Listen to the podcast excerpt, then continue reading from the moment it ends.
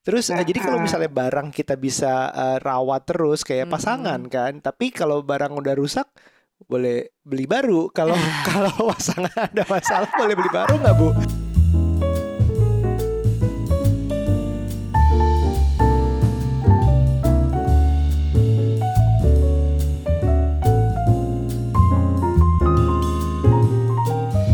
Hai Bapak, Hai Ibu. halo semuanya, kembali di podcast Curhat Babu, curhatnya Bapak dan Ibu. Hai, apa kabar teman-teman? Senang sekali bisa rekaman lagi dan kita mau ngobrolin satu topik yang oh to the point banget nggak apa-apa lah ya Nggak kita apa-apa. langsung aja ya. Iya. Ah, ah, kita Satu satu topik, yang, aduh apa tuh? Kita beda rame berapa? banget, rame banget dibahas kemarin eh, bukan apa ya di Nucha pernah Instagram live, kita pernah Mm-mm. live di YouTube juga. Iya, dan bikin konten di Parent Talk gitu ya, Mm-mm. soal satu atap tapi terasa hampa gitu, sama saat pernikahan rasanya flat. Kayak- Ternyata kayak bumi dong. Ah, Enggak, kayak bumi Bukan ya flat bumi ya. flat ya. Oke.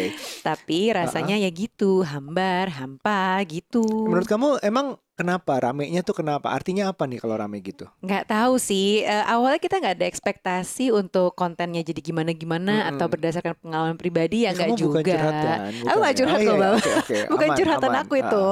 Tapi terus kemudian kok banyak banget sambutannya gitu. Kita lihat dari berapa banyak yang komen, banyak yang likes gitu. Kok ini ternyata jadi apakah ini nih apa ya kayak konsekuensi dari eh, masa pandemi yang cukup Apakah lama itu?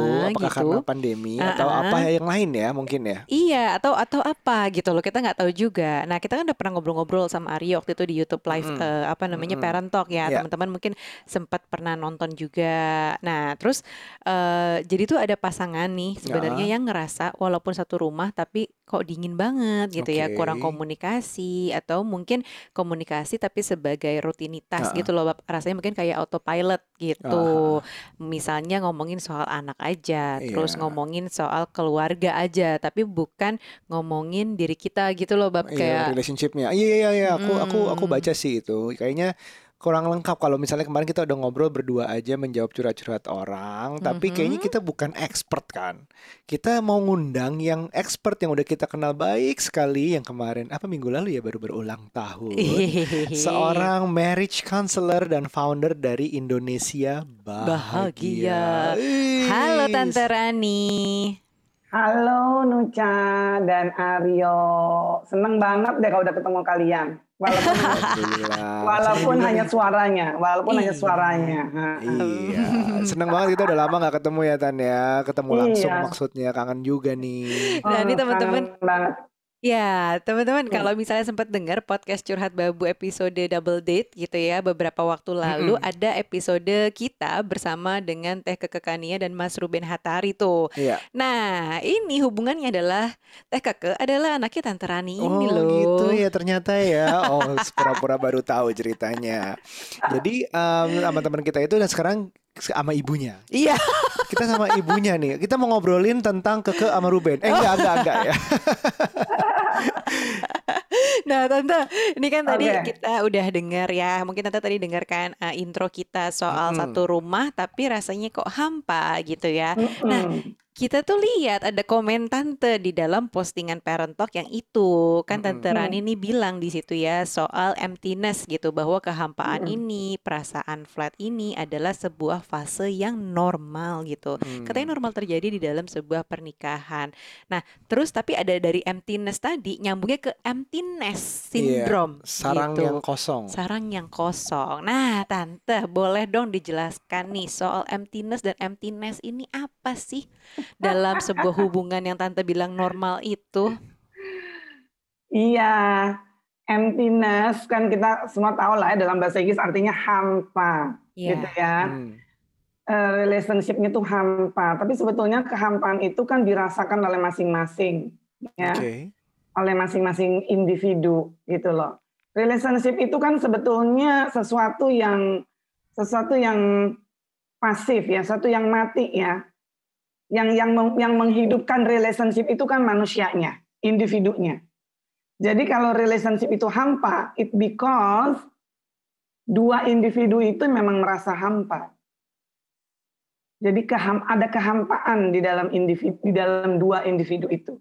Di dalam di, di, di dalam diri suami dan istri itu ada kehampaan gitu.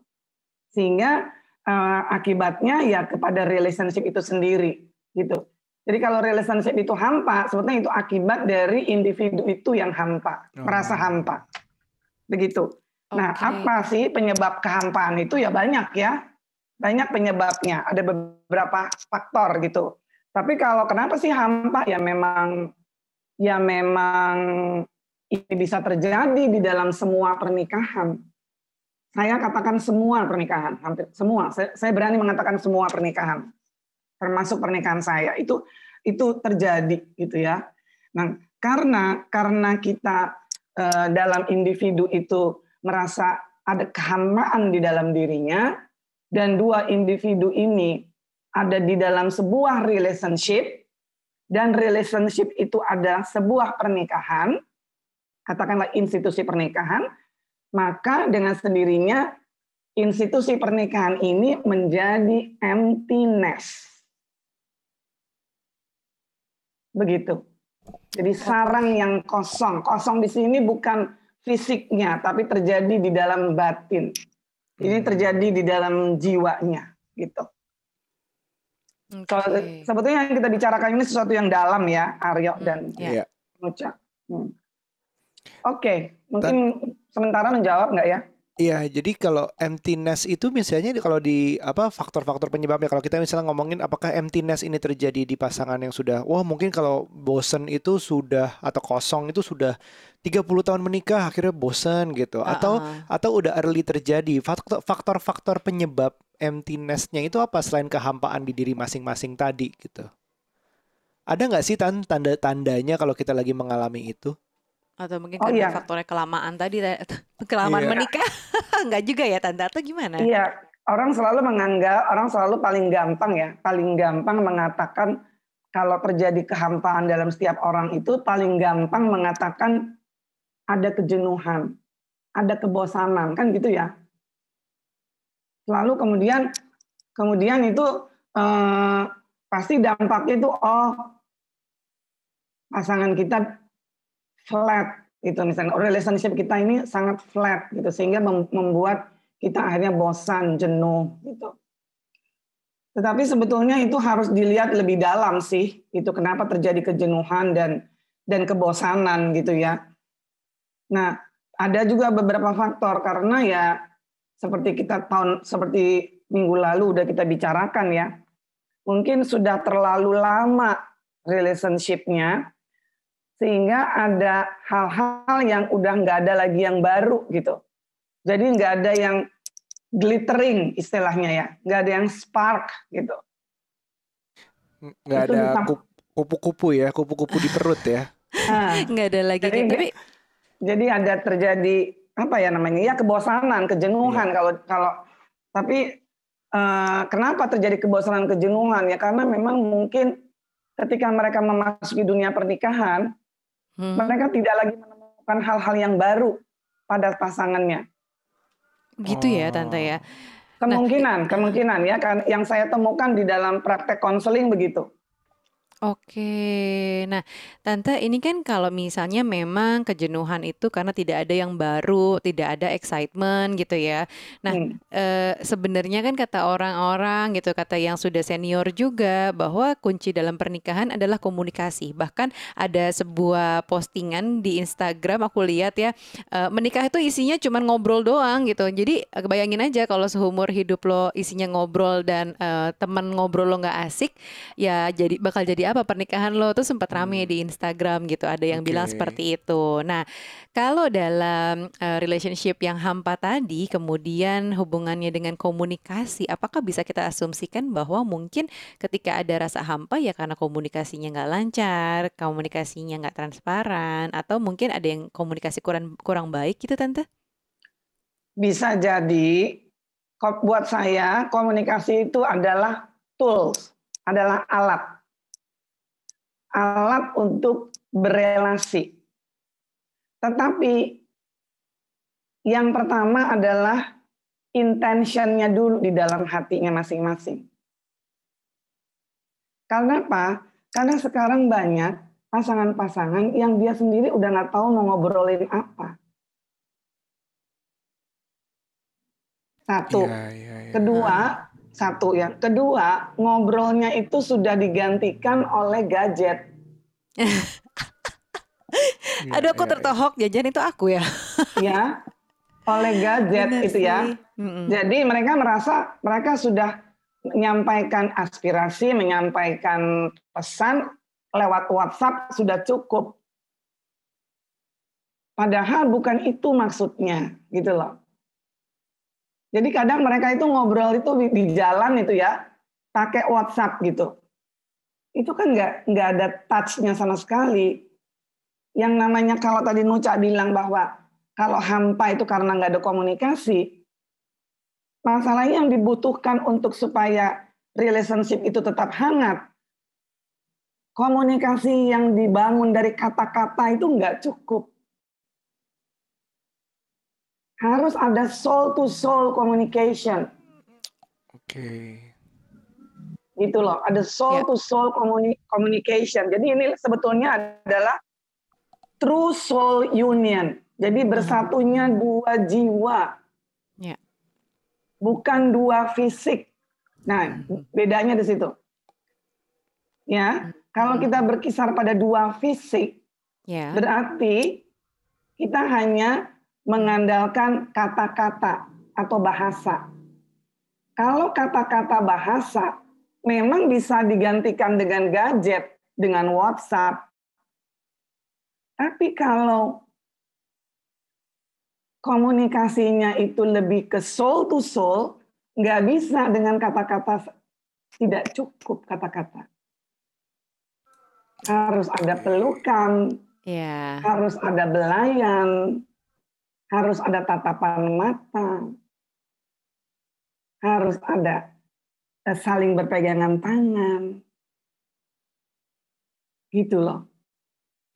Bahkan ada hal-hal yang kayak misalnya nggak lagi nggak sama dia pun kita pikirannya ke dia mengutamakan pasangan di saat-saat kita lagi jauh.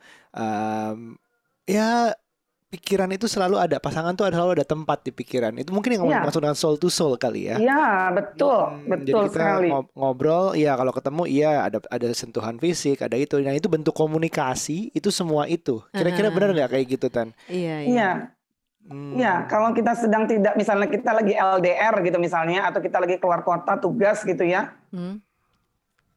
eh, tetap bisa kok soul to soul itu Nah, bisa Tante, dilakukan. bisa dilakukan. Tapi nih Tante, Iya. biasanya gejala-gejalanya itu muncul pada saat apa sih Tante nih untuk perasaan perasaan hampa ini apa misalnya gini nih. Mungkin pada saat anak baru lahir gitu kan, Oh, iya. si istrinya ini sibuk gitu ya dengan Pikiran dengan bayi baru. anak ya. Iya, terus kemudian sibuk lah ya ngurus anak, terus suaminya juga sibuk kerja, terus nggak memaintain pernikahan gitu, terus kerasa hampa atau justru mungkin sama-sama sibuk kerja, ini entah sebagai sebab atau justru sebagai akibat gitu. Jadi pelariannya adalah ke kerjaan masing-masing gitu. Semakin sibuk ya udah deh daripada di rumah nanti gue juga bingung mau ngomong apa gitu. Ya kerasanya juga hampa di rumah kurang menyenangkan mungkin. Jadi mana duluan gitu ya. Jadi mana duluan tuh Betul. tante? Iya, jadi memang biasanya komunikasi suami istri itu eh, minim itu ketika sudah anak lahir.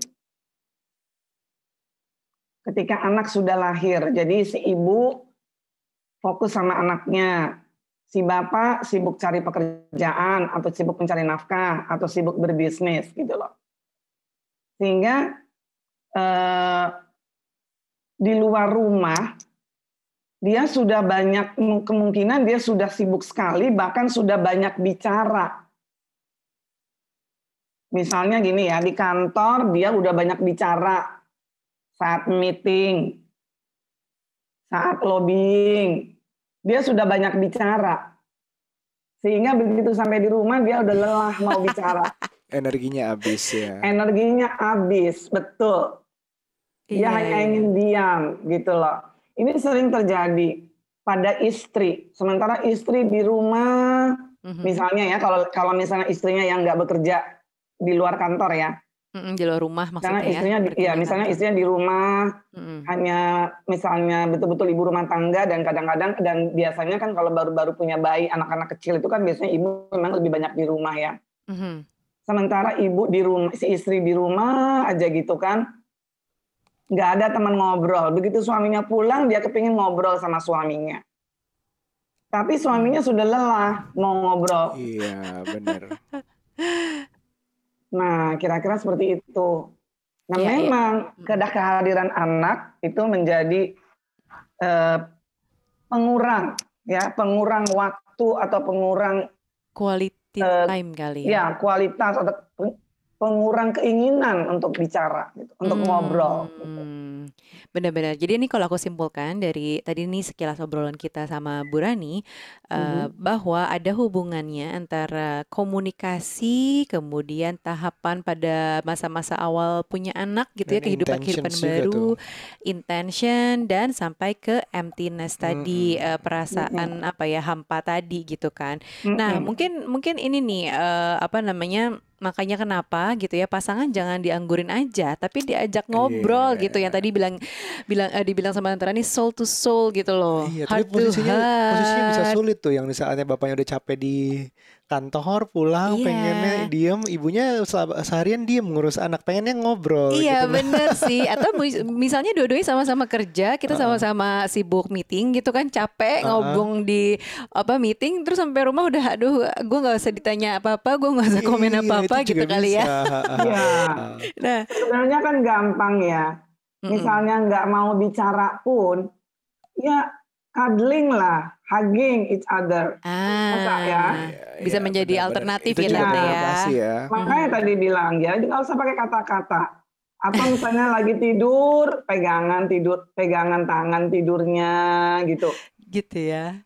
Iya, saya sama suami iya. saya kalau tidur pegangan tangan, Pegangan tangan. Nah itu tuh berarti resep salah ya, satu resep dari tangan gitu ya. Iya. Nah, Nah, jadi Mm-mm. Iya, jadi misalnya nggak usah susah-susah bicara yang panjang-panjang. Bisa tanya, how's your life? How's your day? Iya.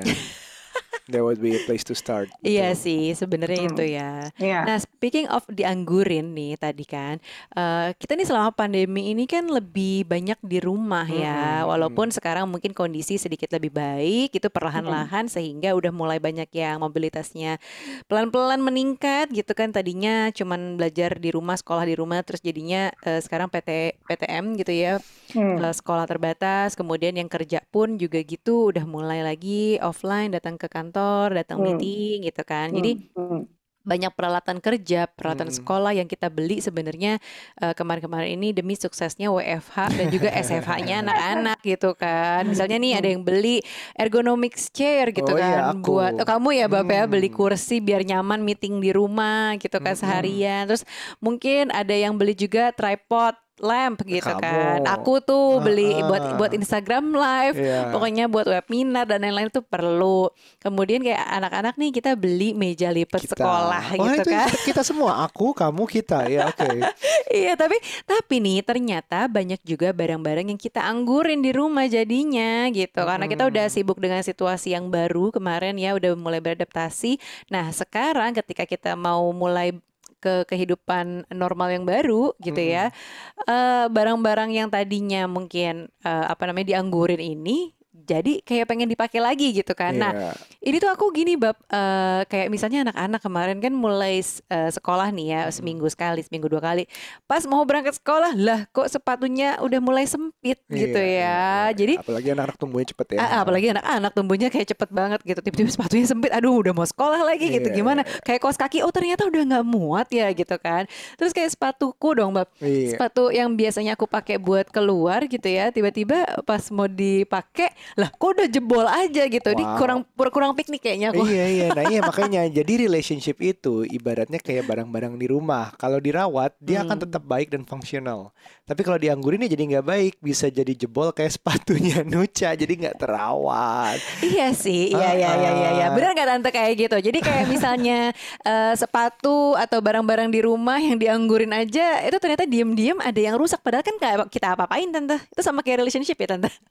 Sama, bisa mirip seperti itu. Nah, saya mau mengaitkan begini, kalau kita bisa merawat segala sesuatu, kalau kita punya compassion di dalam hati kita. Ya, tapi compassion itu lahir dari love and passion. Kita mencintai pasangan kita enggak? Oke, oke. Mhm. Ya, satu. Ketika kita ingin mewujudkan cinta kasih kepada pasangan kita, kita passionate enggak? Atau cuman asal-asalan aja gitu. Karena ini ya mau menjaga itu ada yang namanya respect and courtesy. Respect itu kan kita tahu ya artinya respect itu menghargai, tapi ada juga Iya. courtesy. Courtesy artinya apa? Artinya itu courtesy itu artinya kan sopan santun. Hmm. Mhm. Ya, salah satunya caranya gini. Kita sering kali Mhm. kalau misalnya karena kita sudah menikah, terus kita jadi nggak memperhatikan sopan santun kepada pasangan kita. Iya sih. Udah, Benar udah terlalu nyaman kali Udah terlalu ya. nyaman. Sudah terlalu kayaknya. nyaman. Padahal itu penting banget untuk Hmm. merawat, untuk merawat tadi, merawat relationship tadi. Kenapa? Karena berangkatnya dari compassion, dari love and passion kemudian menjadi compassion, gitu. Iya. Kalau compassion itu kan udah berupa tindakan ya. Mhm. Kalau love itu kan abstrak, passion juga abstrak. Nah, diwujudkannya dengan compassion itu melalui tindakan.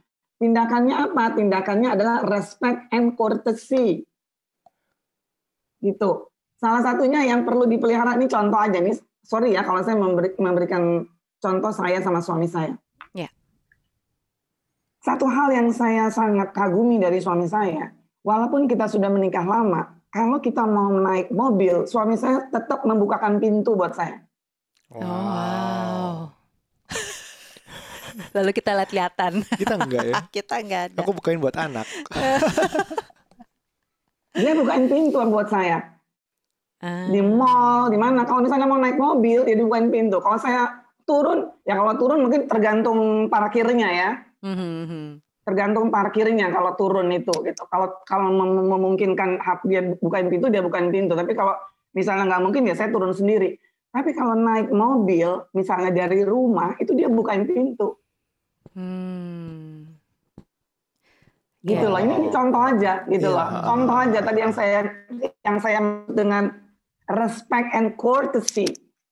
Iya, iya, iya, iya, iya. Iya sih kadang-kadang kita terlalu nyaman sehingga kita mengabaikan hal-hal simple, hal kecil yang sebenarnya itu bisa jadi kebiasaan baik gitu yang Benar. yang kayak eh, si lawan eh, pasangan kita ini ngerasa dihargai, ngerasa di ngerasa berarti gitu loh dengan tante dibukain Betul. pintu, sesimpel bukain pintu aja kita akan ngerasa selalu berarti gitu kan. a- ada bagian kayak baru-baru PDKT biasanya banyak kayak gitu tuh.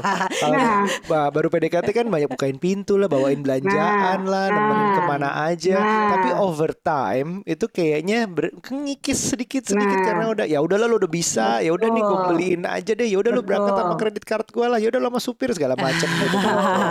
Nah itu makanya disebutnya terjebak pada cinta romantis Ah, Hmm. gitu gitu. tante. Jadi kayak Jadi apa banyak nama- sekali cara untuk merawat gitu. Iya, jadi kayak barangnya kayak baru-baru beli kan suka banget tuh dipakai terus lah, dicuciin, dipajang segala macam. Kayak kayak dicintai sekali dari awal karena udah, wah gue udah nabung lama nih beli suatu barang nih akhirnya punya terus jadi kayak Iya. gitu. Terus Nah, jadi kalau ah. misalnya barang kita bisa eh, rawat terus kayak pasangan kan, tapi kalau barang udah rusak boleh beli baru. Kalau kalau pasangan ada masalah boleh beli baru nggak bu? Aduh, kalau Gawat, pasangan nggak bisa dibeli baru ya. Ah, tapi kalau barang boleh. Kebetulan nih buat yang ngerasa barang-barang di rumah udah mulai nggak fungsional, udah rusak atau mulai outgrow, jebol segala macam, karena jarang dipakai, kita bisa cari kebutuhan kita di Lazada.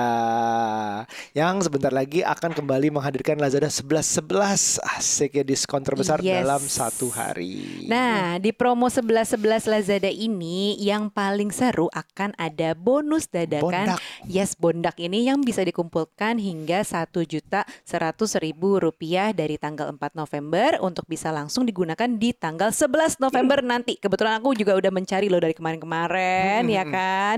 Kebetulan nih kita rekaman podcastnya sebelum tanggal 11 jadi aku udah ngumpulin loh teman-teman Iya, semuanya. wishlist ya. Ah, ah, wishlist dan juga bondak ini gitu. Nah, ini kan promonya di tanggal 11 November saja ya. Ingat ya, ini hanya satu hari saja. Selain itu nanti bakal ada juga promo gratis ongkir ke seluruh wilayah di Indonesia gitu. Jadi bondaknya ini nih sebenarnya caranya gampang. Jadi dari tanggal 4 sampai tanggal 11 November ini rajin-rajin buka aplikasinya Lazada. Nanti suka ada pop up gitu, Bab Iya, iya, iya. ya kan pop up terus diklik aja Disautin masukin aja ya. Ah, ah, Hmm. karena bonus dadakan ini dikumpulin terus gitu akan terakumulasi nanti langsung dipakai pada tanggal 11 November gitu. Gitu. Potongan harganya nanti langsung sejumlah dengan bonus dadakan ini. Aku lagi ngejar itu produk pilihanku. Aku lagi suka uh, power bank yang MagSafe buat iPhone. Jadi nempel ke Mhm. iPhone-nya ngecharge-nya lewat wireless charging doang. Nempel namanya Acmic. Coba dicari deh.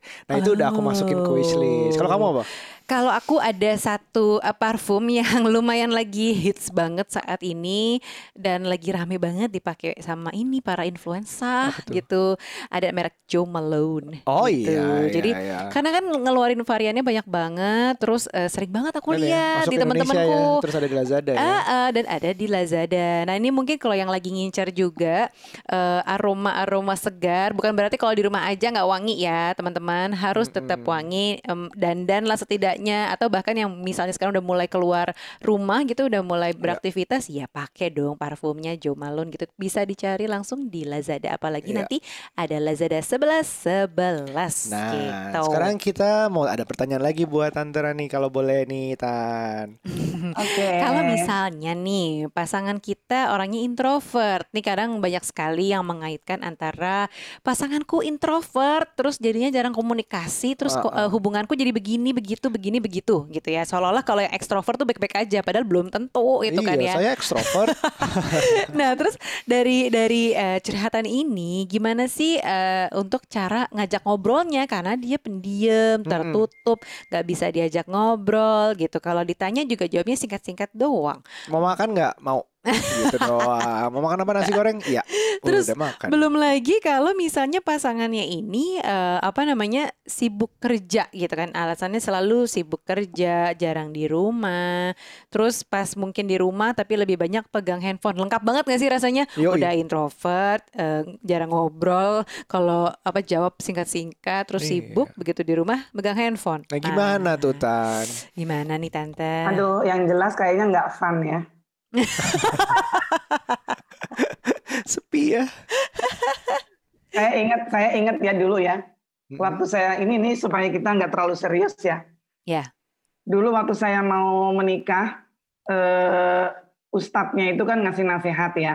Mm-mm. Dia bilang gini, eh, suasana pernikahan itu cuma ada dua macam. Mhm. Macam yang jenis yang cuma ada dua jenis katanya. Jenis Oke. Pertama pernikahan yang kayak gedung DPR. Mhm. Jenis kedua kuburan, kayak kuburan.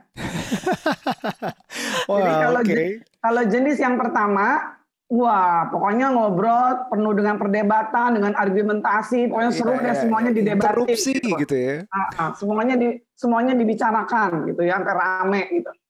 Yang itu lagi kuburan, sepi aja gitu.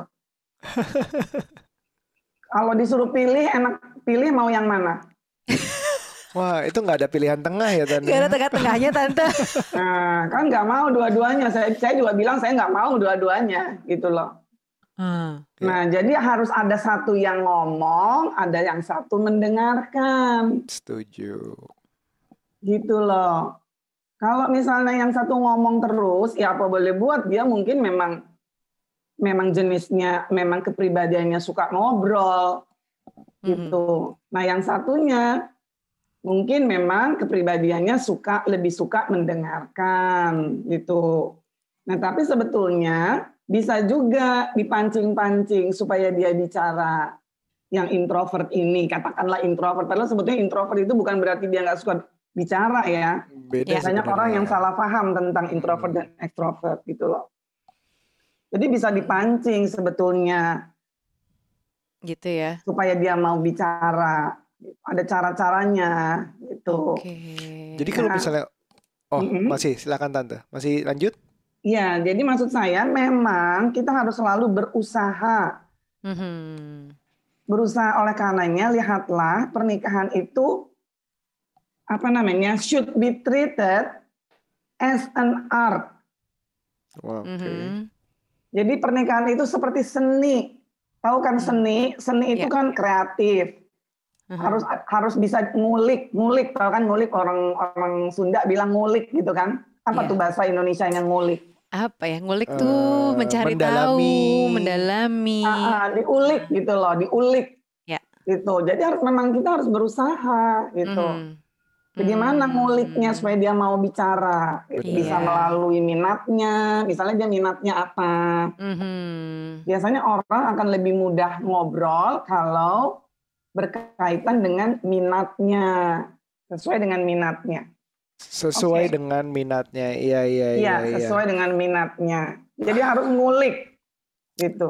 Harus Oke. kreatif. Jadi kreatif lah mengulik, diulik gitu gimana Iya, caranya. ini cuman cuman emang pasangan yang tahu masing-masing aja ya satu sama lain ya. Kita nggak bisa Iya. jelasin harusnya caranya gini ya di secara detail mungkin nggak Mhm. bisa ya, Nggak tapi lebih bisa, karena mereka yang tahu sendiri dirinya dan pasangannya. Nah, kita Betul. ngomongin em, keflatan ini atau emptiness ini Atau emptiness, emptiness kedataran ini ya. atau kedataran hampa ini itu tuh terjadinya sekali atau berkali-kali misalnya sekali udah terus akhirnya mereka bisa menemukan seninya menemukan caranya respect compassion segala macam udah baik nih tapi Hmm. apa mungkin terjadi lagi tan Ya, bisa terjadi lagi ya sesuai Oh dengan bisa pengalaman. berulang-ulang gitu tante. Ya, Jadi bisa kayak sakit berulang. kepala gitu bisa berulang-ulang ya. Ya, Kirain cuma kayak cacar cuma satu kali dalam seumur hidup nggak ya? Betul. Jadi itu bisa berulang sesuai dengan pengalaman pribadi saya juga pengalaman menangani kasus-kasus di dalam konseling ya. Itu berulang. Nah, pertama bisa berkaitan dengan fase di mana sibuk ngurusin anak dan sibuk mengejar karir. Ya, sibuk sibuk dalam membina karir. Nah, itu ada Ya, ya. fase-fase di sana. Ya, fase di sini itu terjadi akan terjadi kehampaan. Ya. Nanti kehampaan kedua terjadi ketika semuanya sudah terpenuhi.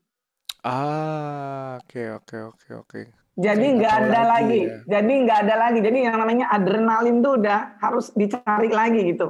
Ya. Harus dibangunkan lagi gitu.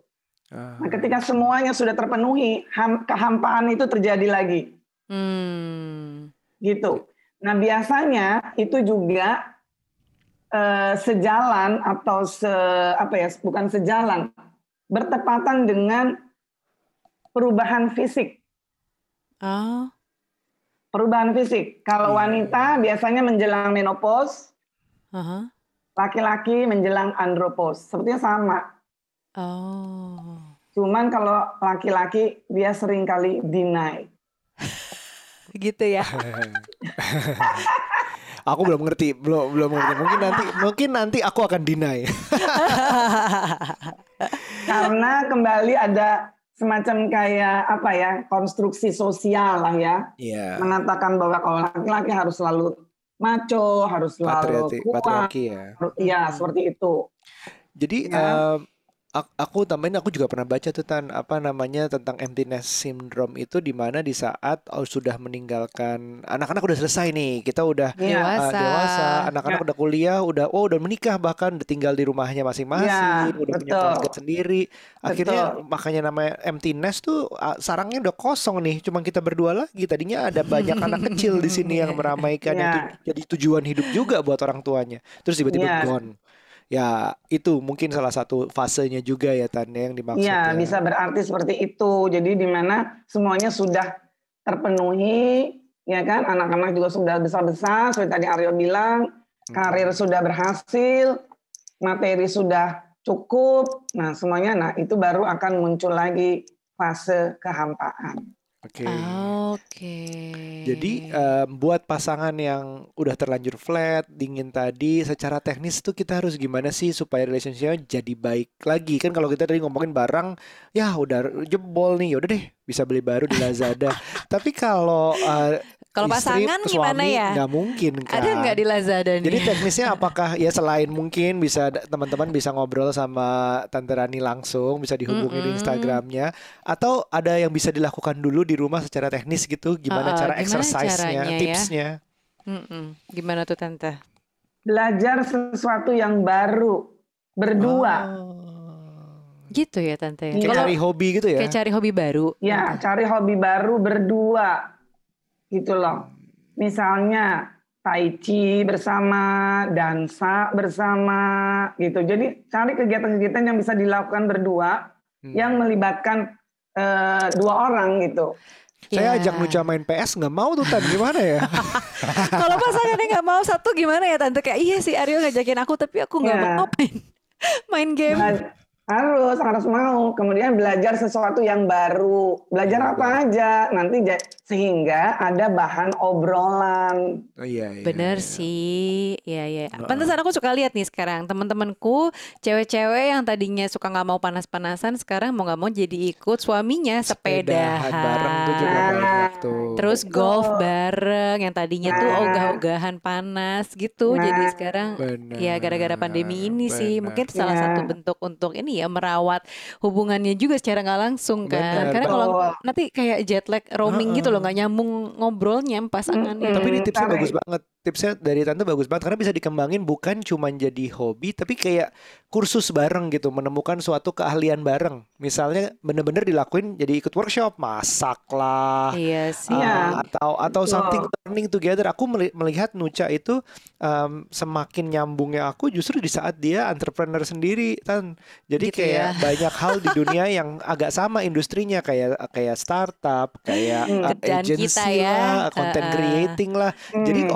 Obrolan kita tuh masuk. Tapi jadi tujuannya mungkin buat teman-teman yang dengar uh, bukan untuk uh, sehat doang, misalnya yang Mm-mm. pilih olahraga, bukan untuk tiba-tiba jadi buka restoran karena kursus masak bareng, tapi Iya. lebih arah berada di uh, circle yang hampir sama eh, sehingga obrolannya itu nyambung. Frekuensi yang sama gitu ya. Frekuensinya sama. Jadi gitu. nyambung. Benar-benar. Jadi apa kreatif ya.